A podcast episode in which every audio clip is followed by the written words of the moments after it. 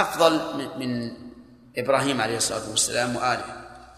يعني النبي وآله أفضل من إبراهيم وآله.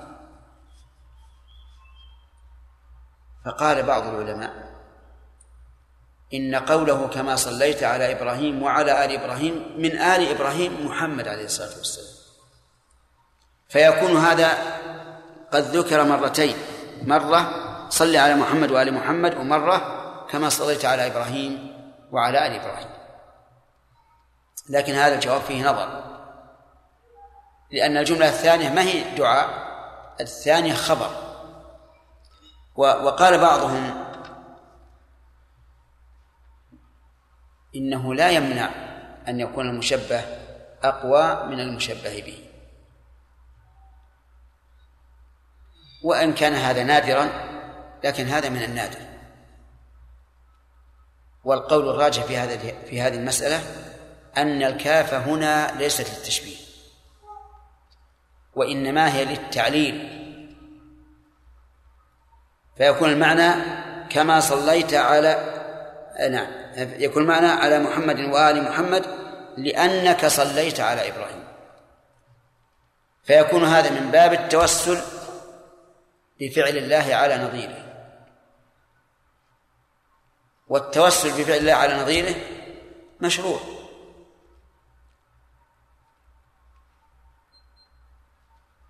طيب إذا قال قائل وهل تأتي الكاف للتعليل؟ فالجواب نعم. واسمع كلام ابن مالك رحمه الله في الألفية يقول شبه بكاف. من يحفظ البيت؟ شبه بكاف. واحد اثنين ثلاثة. ثلاثة. سبحان الله. طالب العلم لا ينبغي أن يدع حفظ الألفية. شبه بكاف وبها التعليل قد يعنى وزائدا لتوكيد ورد. احفظ البيت. أعيده. شبه بكاف. وبها التعليل قد يعنى وزائدا لتوكيد ورد. الشاهد قوله وبها التعليل قد يعنى. فنقول الكاف هنا للتعليل وليس للتشبيه. وإذا قلنا للتعليل بطل الإشكال من أصله وانتهى الإشكال من أصله وانتهى الدرس بنهاية وقته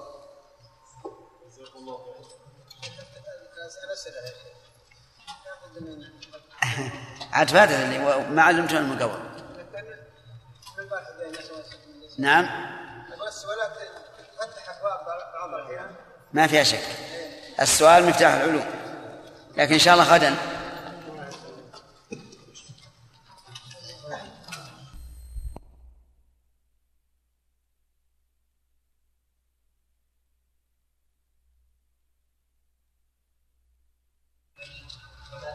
يعني عندي كما صليت على آل إبراهيم. عندهم هكذا؟ على آل إبراهيم نعم.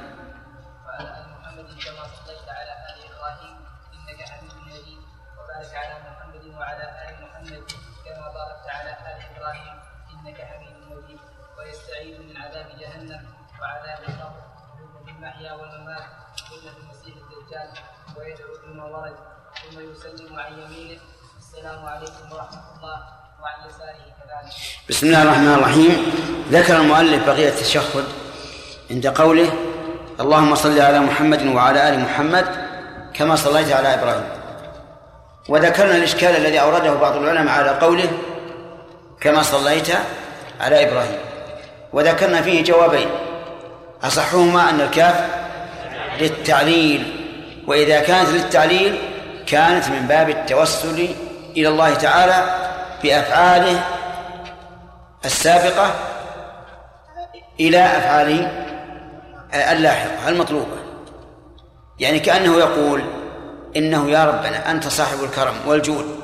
تكرمت على إبراهيم وآله وصليت عليهم وباركت عليهم فصل وبارك على محمد وآله. وإبراهيم هو الخليل خليل الرحمن عليه الصلاة والسلام تنازع فيه اليهود والنصارى والمسلمون. فلمن حكم الله؟ حكم الله للمسلمين. فقال جل وعلا ما كان إبراهيم يهوديا ولا نصرانيا. ولكن كان حنيفا مسلما وما كان من المشركين. آه، على إنك حميد مجيد. حميد فعيل بمعنى فاعل وبمعنى مفعول. بمعنى فاعل لأنه عز وجل يحمد من يستحق الحمد من المؤمنين المتقين وبمعنى محمود لأنه سبحانه وتعالى محمود. محمود على إفضاله على إنعامه على كمال صفاته. وكان النبي صلى الله عليه وسلم إذا أتاه ما يسره قال الحمد لله الذي بنعمته تتم الصالحات. وإذا أتاه خلاف ذلك قال الحمد لله على كل حال. والعبارة المشهورة عند بعض الناس الحمد لله الذي لا يحمد على على مكروه سواه هذه منكرة. لأن قائلها ينبئ تماما على عدم رضاه بقضاء الله وأنه كاره له ولكن الله يحمد عليه. وخير الهدي هدي من؟ هدي محمد صلى الله عليه وعلى آله وسلم. وقد كان يقول إذا أتاه ما يسوءه الحمد لله على كل حال. إذن حميد بمعنى حامد وبمعنى محمود. يقول حسان بن ثابت في مدح النبي صلى الله عليه وسلم وشق له من اسمه ليجله. وشق له من اسمه ليجله. فذو العرش محمود وهذا محمد. نعم. أما مجيد فهي بمعنى اسم الفاعل. أي ذو مجد عظيم. والمجد صفات العظمة. المجد صفات العظمة. اقرأ ذات السماء ذات البروج. تجد أن في آياتها ذكر المجد والعظمة لله عز وجل. لإذلال من يكونون كأصحاب آه، كالذين عذبوا أصحاب الأخدود. اللهم وبارك على محمد وعلى آل محمد. يعني أنزل البركة فيهم. والبركة كثرة الخيرات وسعته وثباته ودوامه لأنها مشتقة من البركة وهي حوض كبير يجتمع فيه الماء. فالمراد بالبركات كثرة الخيرات وثبوتها ودوامها. على محمد وعلى آل محمد وسبق تفسيرها كما باركت على على آل إبراهيم إنك حميد مجيد. وهذا التشهد ورد على روايات منها ما ذكره المؤلف. كما صليت على آل إبراهيم كما باركت على آل إبراهيم. رواية أخرى كما صليت على إبراهيم وكما باركت على إبراهيم. رواية ثالثة الجمع بينهما. كما باركت على إبراهيم وعلى آل إبراهيم كما صليت على إبراهيم وعلى آل إبراهيم. فهل نقول إن هذا من باب زيادة الثقة؟ أو نقول من باب تنوع العبادات؟ ين... نعم. ينظر إلى مخرج الحديث. إذا كان مخرج الحديث واحدا فهذا من باب زيادة الثقة. من باب زيادة الثقة. أما إذا كان متعددا فإن كل طريق يعتبر نوعا نوعا آخر. وقد ذكر بعض الفضلاء أنه لم لم يصح الجمع بينهما. لكنه ثابت في صحيح البخاري. الإجماع أخينا ويستعيذ بالله من عذاب جهنم وعذاب القبر وفتنة المحيا والممات وفتنة المسيح الدجال. هذه أربع أمر النبي صلى الله عليه وعلى آله وسلم أن يستعيذ الإنسان منها في التشهد الأخير. كما جاء ذلك مصرحا به في مسلم. إذا تشهد أحدكم التشهد الأخير فليستعذ بالله. وهذا إشارة فيه إشارة إلى أن التشهد الأول ليس محلا للدعاء فلا ينبغي تطويله. وقد ذكر ابن القيم رحمه الله في زاد المعاد أن النبي صلى الله عليه وسلم كان يخففه حتى كأنما هو على الرضف وهي الحجارة الحامية. طيب أعوذ بالله من عذاب جهنم. جهنم اسم من أسماء النار من أسماء النار والاستعاذة معروفة لكم. ما هي؟ الاعتصام واللجوء إلى الله عز وجل من عذاب جهنم. وكان من دعاء عباد الرحمن ربنا اصرف عنا عذاب جهنم إن عذابها كان غراما. ومن عذاب القبر عذاب القبر ما يكون قبل يوم القيامة. والمراد بالقبر هنا ما هو أعم من الحفرة التي يدفن فيها الإنسان؟ إذ أن المراد به البرزخ الذي بين موت الإنسان وقيام الساعة. كما قال عز وجل ومن ورائهم برزخ إلى يوم يبعثون وإذا قلنا بهذا فلا فرق بين أن يدفن الإنسان في في في البر أو يغوص في البحر أو تأكله السباع أو تذروه الرياح فكل هذا يسمى قبرا ويعذب فيه الإنسان. عذاب القبر ثابت في القرآن والسنة. أما القرآن فقال الله تعالى ولو ترى إذ الظالمون في غمرات الموت يعني سكراته والملائكة باسطوا أيديهم أخرجوا أنفسكم. الله أكبر. إنهم لشحيحون بها. لا يريدون أن لا يريدون أن تظهر لأنهم بشروا قبل قبضها بالغضب والعياذ بالله غضب الله عليهم فلا يريدون أن تخرج. ولهذا باسطوا أيديهم هكذا.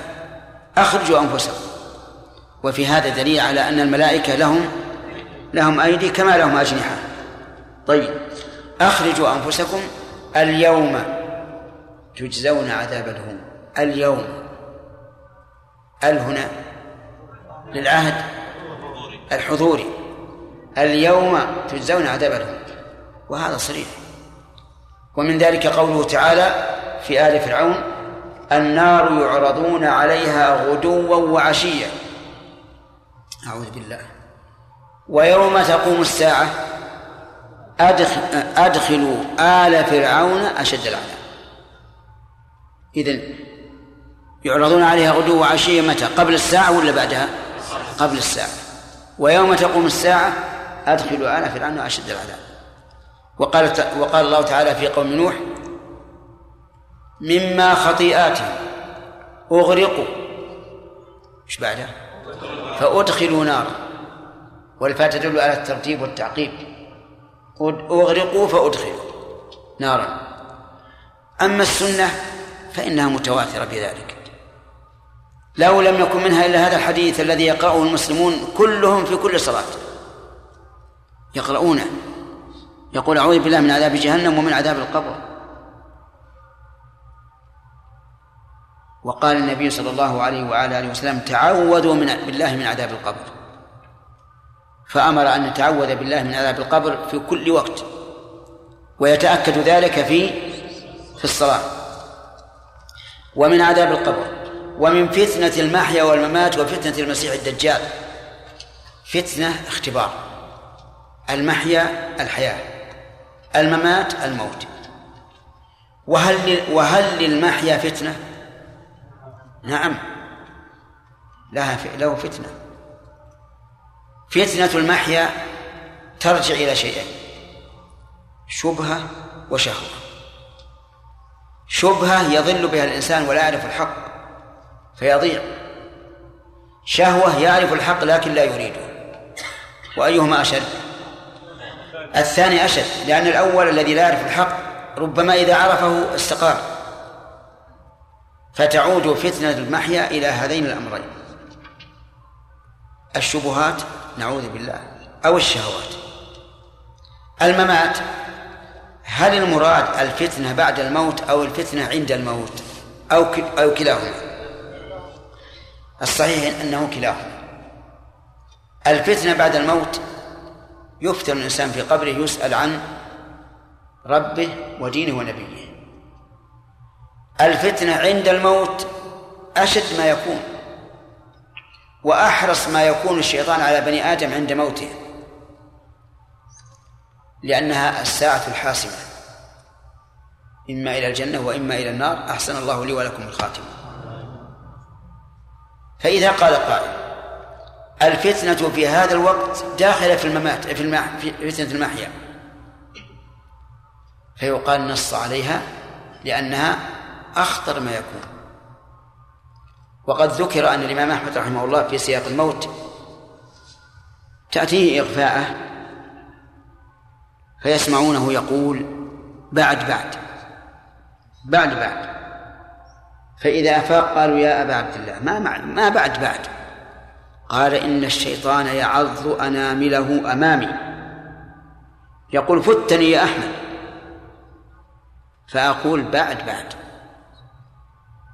لأن الإنسان ما دام لم تخرج روحه من بدنه فهو على خطر خطر عظيم. إذا نص على فتنة الممات أي التي عند الموت ليش؟ لخطرها وعظمها كما نص على فتنة الدجال. فتنة المسيح الدجال. المسيح ولا المسيح؟ المسيح. خلافا لمن قال عيسى مسيح والدجال مسيح. يقول الله أكبر. أنت أعلم من الرسول عليه الصلاة والسلام الرسول قال مسيح. كان مسيح سمي مسيحا لأنه يمسح الأرض ويجوبها يمينا وشمالا وبسرعة. أما المسيح عيسى بن مريم فلأنه لا يمسح ذا عاهة إلا بر. طيب المسيح الدجال فتنته عظيمة. حتى إن جميع الأنبياء أنذروا به قوم قومهم. لأهميته وخطره وأخبر النبي صلى الله عليه وسلم أنه ما من فتنة منذ خلق آدم إلى قيام الساعة أشد من فتنة الدجال. والله إنها لعظيمة. يأتي ويأمر وينهى فمن أطاعه أصبح مبسوطا في الدنيا. ومن عصاه أصبح خاسرا في الدنيا.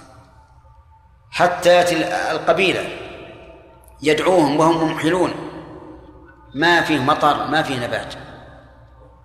فيدعوهم فيجيبونه ويستجيبون له. فيأمر السماء فتمطر والأرض فتنبت. ما هذه فتنة يا جماعة؟ فتنة عظيمة. ويأتي الآخرين على العكس من ذلك. إذا لم يجيبوه أصبحوا ممحلين. فتنة عظيمة. ولذلك قال النبي صلى الله عليه وسلم إن يخرج وأنا فيكم فأنا حجيجه دونكم. اللهم اجزه عنا خيرا. وإلا فالله خليفتي على كل مسلم ونعم الخليفة. فأمره عظيم. والدجال كثير الدجل وهو الكذب والتمويه. وقوله ويدعو بما ورد ليته عبر بما عبر به رسول الله صلى الله عليه وسلم. بماذا عبر؟ بما أحب. بما أحب. أما أن نقيد ونقول بما ورد غير صحيح. لأن الدليل يدل على أن ندعو بما بما ورد بما بما أحببنا. صحيح أن أن الأدعية الواردة أفضل من غيرها وأبرك وأجمع لكن قد يكون الإنسان له إرادات. أرأيت لو أن الإنسان في في زمن الاختبار ولما انتهى من التشهد قال اللهم نجحني واجعل درجاتي خمسة وتسعين في المئة. أما أما تكفي. ها؟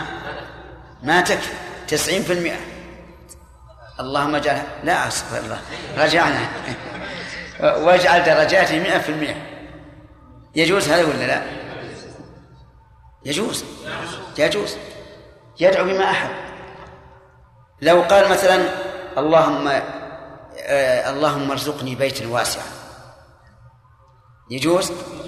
يجوز. يجوز. لو دعا في شيء من أمور الدنيا قال اللهم اجعل مالي كمال فلان أنفقه في سبيلك. يجوز ولا لا؟ أتمتع به فيما أبحت لي. يجوز؟ طيب. إذن نقول الصواب أن يقال ويدعو بما بما أحب. هذا الصواب. من خير الدنيا والآخرة. وأما قول بعض العلماء رحمهم الله إذا دعا بشيء من أمور الدنيا بطل صلاته فلا وجه له. الإنسان يدعو ربه. وجاء في الحديث ليسأل أحدكم ربه حتى شراك نعله. يعني حتى الشيء الزهيد. اسأل الله ويدعو بما ورد والصواب ويدعو بما أحب.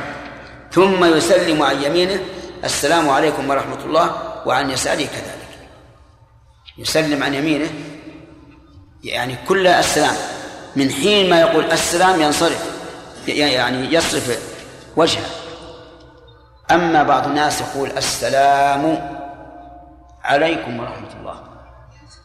يخلي السلام كله على القبلة والانحراف على في عليكم فقط.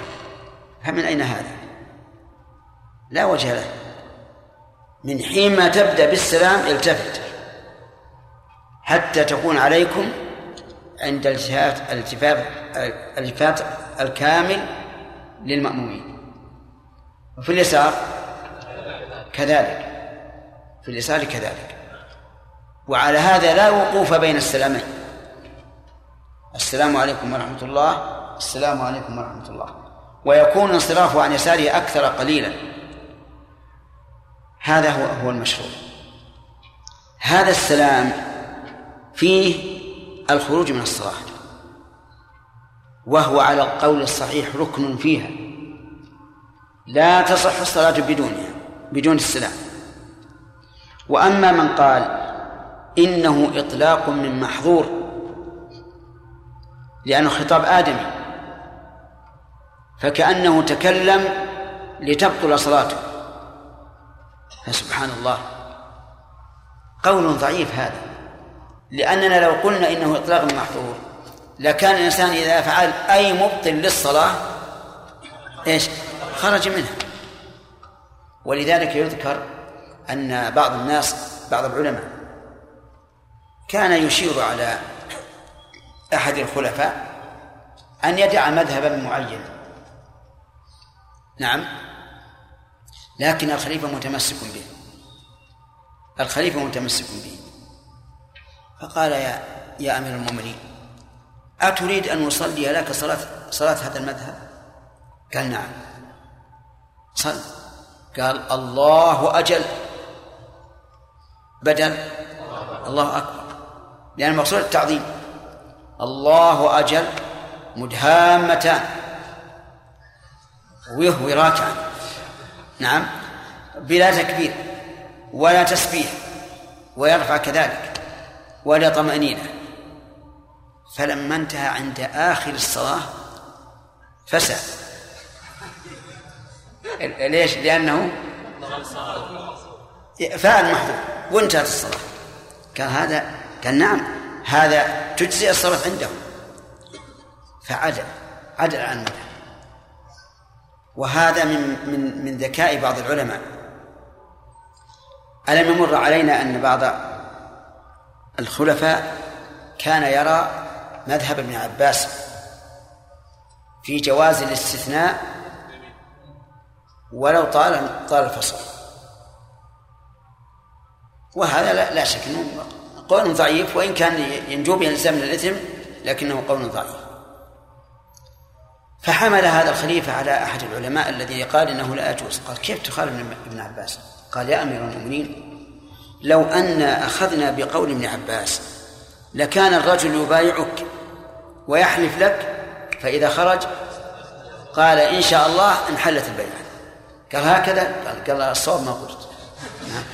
فالمهم من هذه من من من ذكاء بعض العلماء إن إن يلزم الخلفاء نعم بما فيه المنفعة.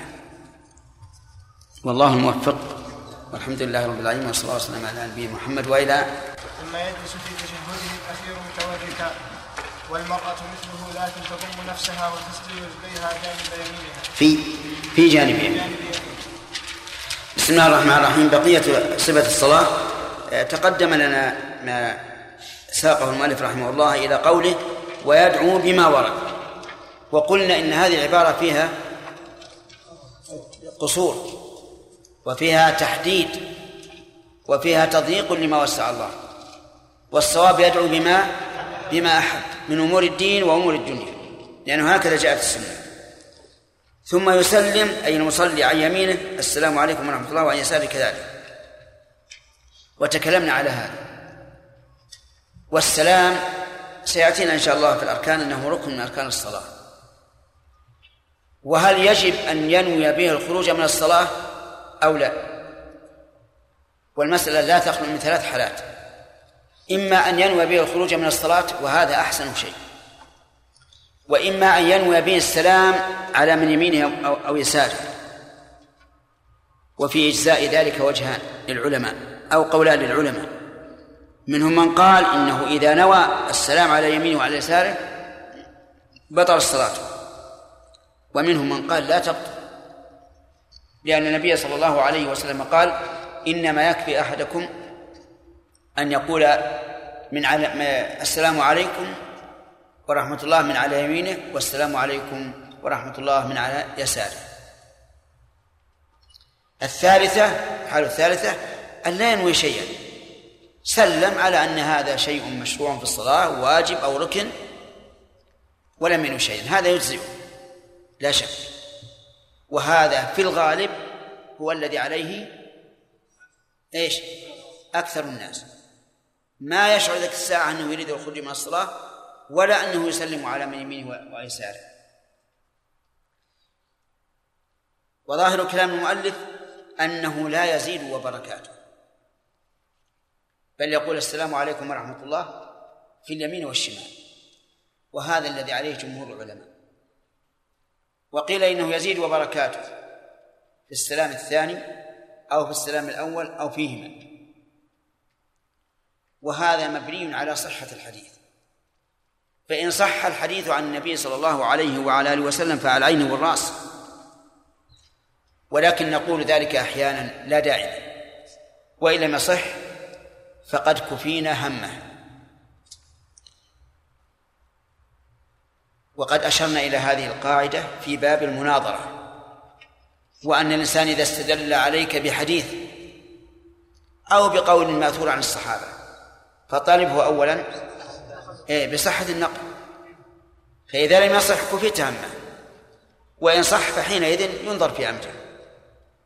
طيب وإن كان في ثلاثية كالمغرب أو رباعية كالظهر والعصر والعشاء نهض مكبرا بعد التشهد الأول.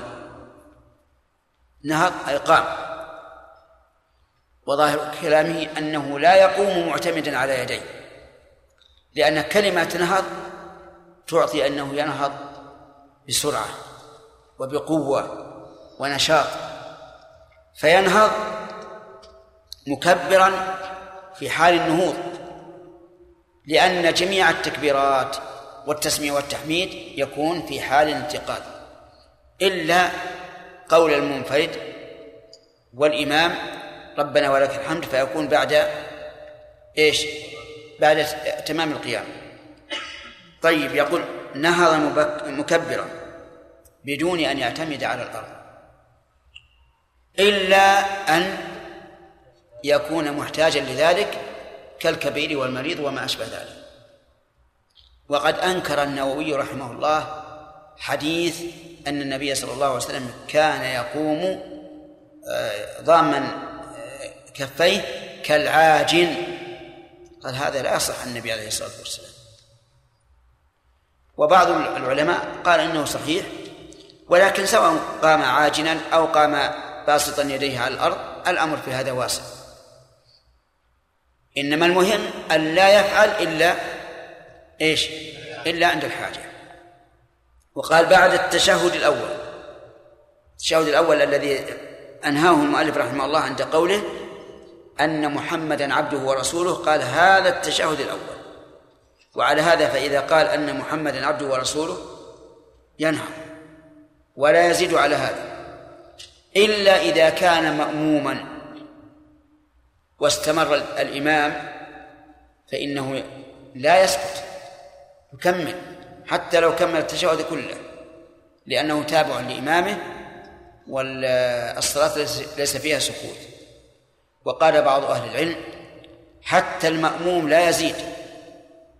وإذا كان الإمام أطال الجلوس فإنه يكرر التشهد يكرر التشهد لأن ذلك أي الزيادة لم ترد عن النبي صلى الله عليه وعلى آله وسلم ولكن الأقرب عندي أنه لا يكرر بل يستمر. قال وصلى ما بقي كالثانية. صلى ما بقي وش اللي يبقى؟ كانت ثلاثية فركعة. إن كانت رباعية فركعتان. كالثانية أي بدون استفتاح ولا تعوذ. نعم. ولكنه استثنى قال بالحمد فقط. يعني بالفاتحة فقط ولا يزيد. وهذا القول هو الراجح. أنه لا زيادة في الركعتين على الفاتحة لأن حديث أبي قتادة رضي الله عنه صريح في أن النبي صلى الله عليه وسلم يقرأ في في الأخرين بالفاتحة فقط. وهو أولى من حديث أبي سعيد. من وجهين الوجه الأول نعم أول حديث أبي سعيد فإن فيه ما يدل على أن الرسول صلى الله عليه وسلم يقرأ بالأخرين بزيادة على الفاتحة. لكن الأخذ بحديث أبي قتادة أولى لوجهين. الأول أنه صريح في التحديد. قال يقرأ بالأولين بالفاتحة وسورة. وبالأخرين بالفاتحة فقط. ثانيا أن حديث أبي سعيد يقول إنهم كانوا يحسرون صلاته يعني يخلصونها فليس صريحا في في التحديد. والإنسان قد يحسر الشيء بناء على ظنه ويكون خلاف ما ظن. نعم. ثم يجلس في تشهد الأخير متوركا ثم يجلس في التشهد الأخير في الثالثة أو الرابعة؟ في الثلاثية في الثالثة في الرباعية في الرابعة. متوركا. التورك له ثلاث صفات. الصفة الأولى أن ينصب الرجل اليمنى ويخرج اليسرى من تحت ساقها فتكون الرجلان كلتاهما عن يمينه ومقعدته على الأرض. الصفة الثانية أن يخرج الرجلين كلتيهما من اليمين مفروشتين ومقعدته على الأرض. الصفة الثالثة اختلفت فيها الروايتان. ففي صحيح مسلم أنه يفرش اليمنى ويخرج اليسرى من بين الساق والفخذ. تصورتموها؟ طيب. وفي رواية أبي داود يخرج الرجل اليسرى من تحت الساق. على رواية أبي داود تكون هي الصفة الثانية في التورط وعلى ما رواه مسلم تكون صفة ثالثة ولا شك أن الأخذ برواية مسلم أولى يعني مسلم بالاتفاق أصح من أبي داود رحمه الله. فعلى كل حال الصفات ثلاث وقد ذكرها كلها ابن القيم ابن القيم في زاد المعاد.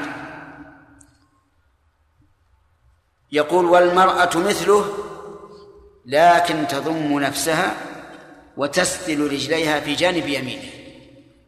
المرأة مثل من؟ مثله أي مثل الرجل في الصلاة قولا وفعلا حتى في التكبير في رفع اليدين عند التكبير تكبيرة الإحرام وعند الركوع وعند الرفع منه وعند القيام من الأول. فإنها مثل الرجل ترفع يديها. لكن في الجلوس تختلف عن الرجل تضم نفسها ولا تتجافى أيضا في السجود. ولا في الركوع تضم نفسها. لأن المطلوب منها الستر. وتسدل رجليها بجانب يمينها ولا تفترش بين السجدتين ولا في التشهد الأول ولا تتورك في الأخير. فتفارق الرجل الآن أن جميع ما تشرع فيه المجافاة غير مشروع للمرأة. والثاني في صفة الجلوس. لا تجلس مفترشة ولا متوركة وإنما تجلس سادلة رجليها إلى جانب يمينها وهذا الاستثناء فيه نظر. بل نقول ما ثبت في حق الرجل ثبت في حق المرأة إلا بدليل. فالدليل لا منازع معه. فإذا ثبت عن النبي صلى الله عليه وسلم أنه كان يفعل ذلك أنه كان يأمر بذلك فعلى العين والرأس. وإذا لم يثبت فالأصل أتموا الأصل تساوي الرجال والنساء في أحكام الله عز وجل. لأنهم كلهم مكلفون. نعم لو فرض أن المرأة تصلي وحولها رجال. فهنا نقول الأفضل إيش؟ أن تضم نفسها لا شك. أفضل بكثير. وهذا لسبب عارض ليس دائما لكن صلي في بيتها أو ليس عندها إلا محارمها أو نساء مثلها فإنها تكون كالرجل تماما. أفهمتم؟ طيب.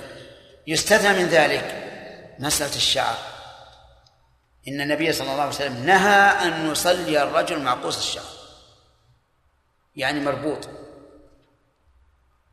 وقال أمرت أن أسجد على سبعة أعظم ولا أكف شعرا ولا ثوبا. المرأة لا بد تكف الشعر. السبب؟ لأنها سوف سوف تغطي جميع رأسها. فلا بد أن تكف. فهذا مما يستثنى. فالمرأة لا نقول دع الشعر يستر في الأرض لا. نقول استري أما الرجل فنعم. وإلى هنا انتهى صفة الصلاة.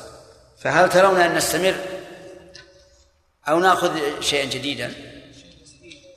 عندنا الآن المكروهات في الصلاة والمباحات ثم من بعدها الأركان والواجبات ثم سجود السهو. نعم. نستمر.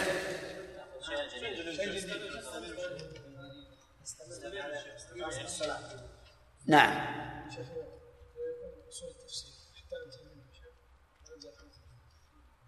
سورة التفسير كله يعني؟ ما هو باقي واجد؟ كم باقي ها؟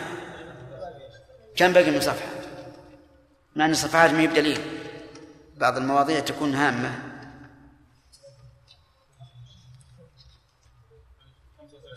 ها؟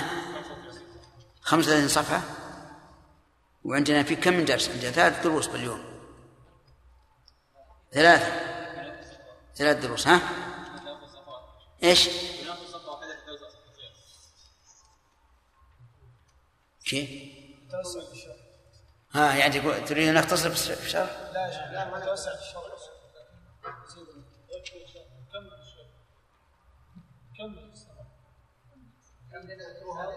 لا إله إلا الله ولا يزالون مختلفين. إلا من رحم ربك. اللهم ارحمنا. طيب على كل حال أمهلونا إلى إلى إلى الغد؟ أنا أشوف أفكر إذا كانت أصول تفسير الباقي فيه ما ما يمكننا ننهيه. مع متى تبدأ الدراسة؟ متى تبدأ الدراسة؟ لا. طيب. صلاح لأنها خارج عن صفة الصلاة. لكن ينبغي أن يقال لأنه من تكميل الصلاة. فمثلا مما يسن بعد الصلاة أن يستغفر الإنسان ثلاثا. يقول أستغفر الله أستغفر الله أستغفر الله.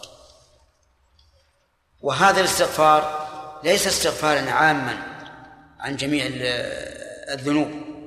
استغفار عما يمكن أنه وقع في هذه الصلاة. فهو تابع لها.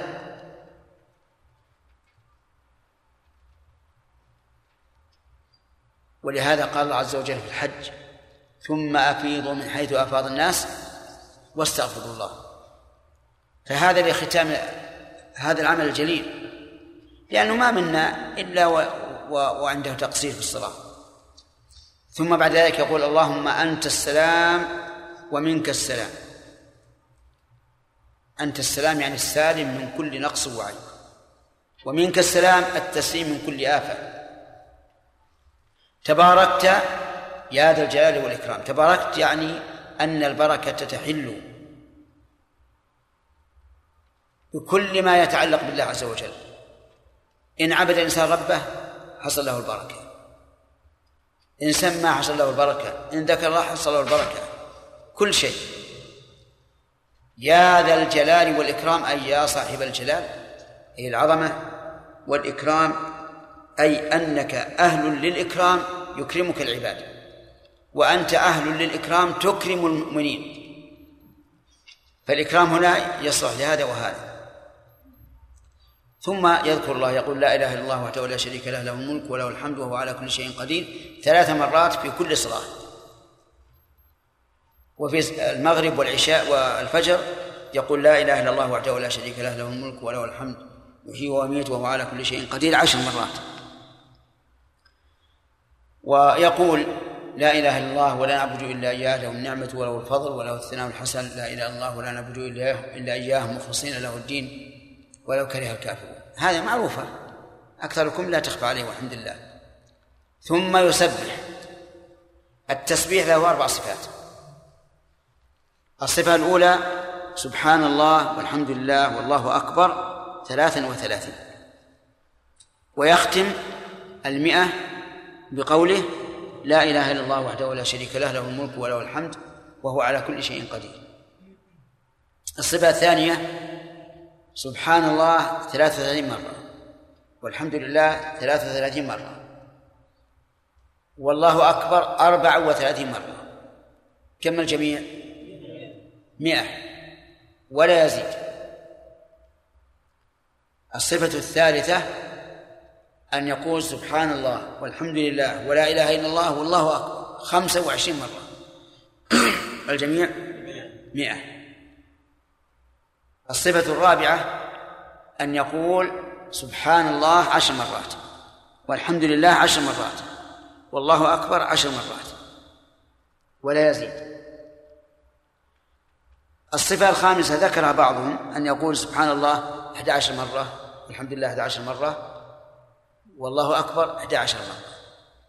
لكن الصحيح أن هذه لم ترد لم تثبت عن النبي صلى الله عليه وسلم وإنما هي تفسير لبعض الرواة وليس مصيبة. فالوجوه كم؟ أربعة. ينبغي للإنسان أن يحافظ عليها. تارة هذه وتارة هذه وأن لا يهملها. لو أن أجرينا مسابقة في الأشياء الواردة على وجوه متنوعة من أول الصلاة إلى آخرها قولا وفعلا. هل منكم من ينزل في الميدان؟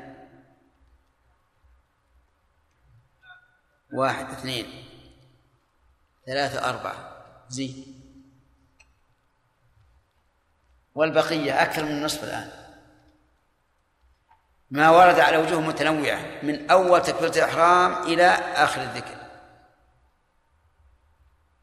طيب ممكن نوزع ممكن؟